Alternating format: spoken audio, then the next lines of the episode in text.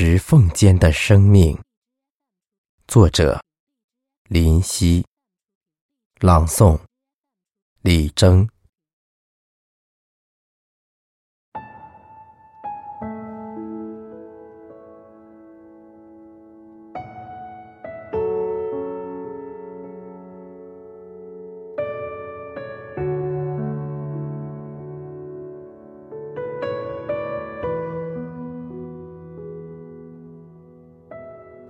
石缝间，倔强的生命，常使我感动的潸然泪下。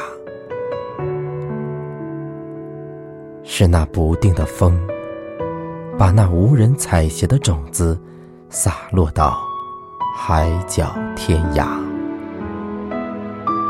当他们不能再找到泥土，他们便把最后一线生的希望寄托在这一线石缝里。尽管他们也能从阳光中分享到温暖，从雨水里得到湿润，而唯有那一切生命赖以生存的土壤，却要自己去寻找。他们面对着的现实，该是多么严峻！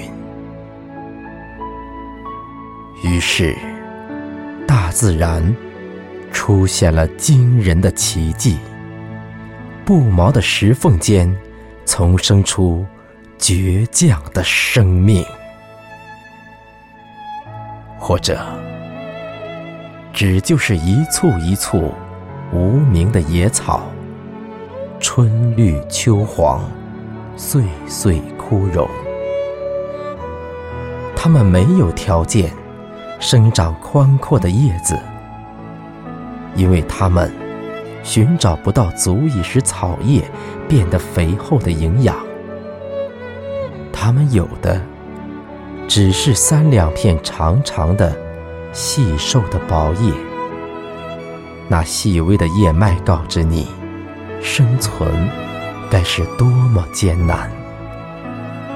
更有的，它们就在一簇一簇树叶下，又自己生长出根须，只为了少向母体吮吸一点乳汁，便自去寻找那不易被觉察到的石缝。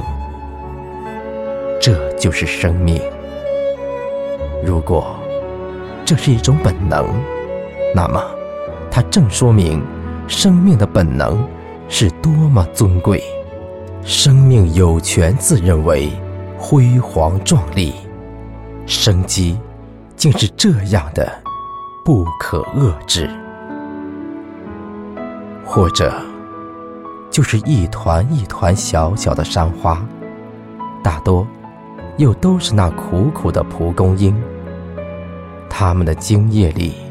涌动着苦味的乳白色的浆汁，它们的根须在春天被人们挖去做野菜，而石缝间的蒲公英却远不似田野上的桐棕生长的那样茁壮。它们因山峰的凶狂而不能长成高高的躯干，它们因山石的贫瘠。而不能拥有众多的叶片，它们的茎显得坚韧而苍老，它们的叶因枯萎而失去光泽，只有它们的根，竟似那柔韧而又强固的金条，似那柔中有刚的藤蔓，深埋在石缝间狭隘的间隙里。生命就是这样的，被环境规定着，又被环境改变着。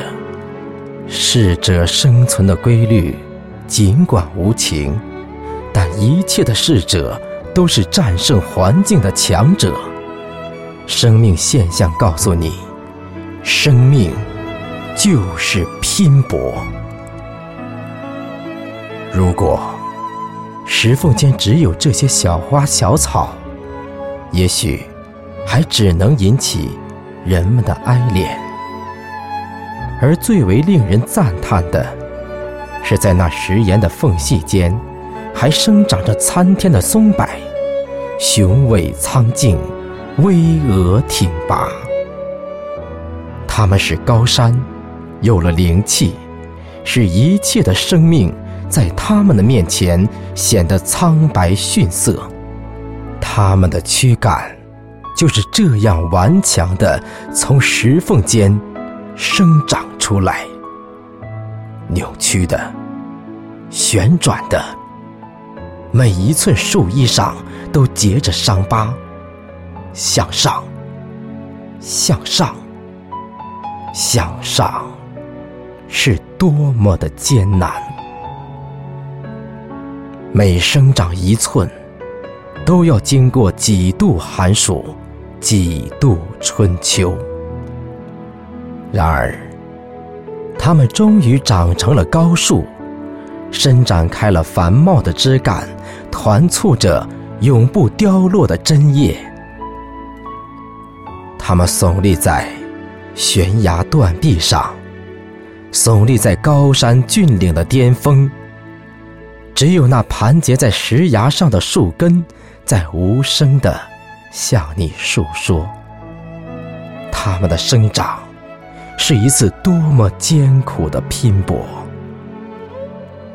那粗如巨蟒、细如草蛇的树根，盘根错节。从一个石缝间扎进去，又从另一个石缝间钻出来。于是，沿着无情的青石，它们延伸过去，像犀利的鹰爪抓住了它栖身的岩石。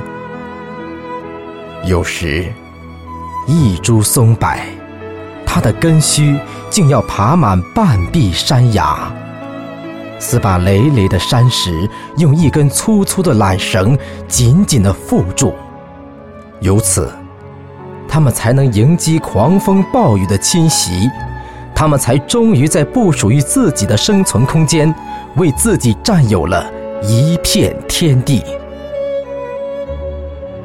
如果一切的生命都不屑于去石缝间寻求立足的天地，那么。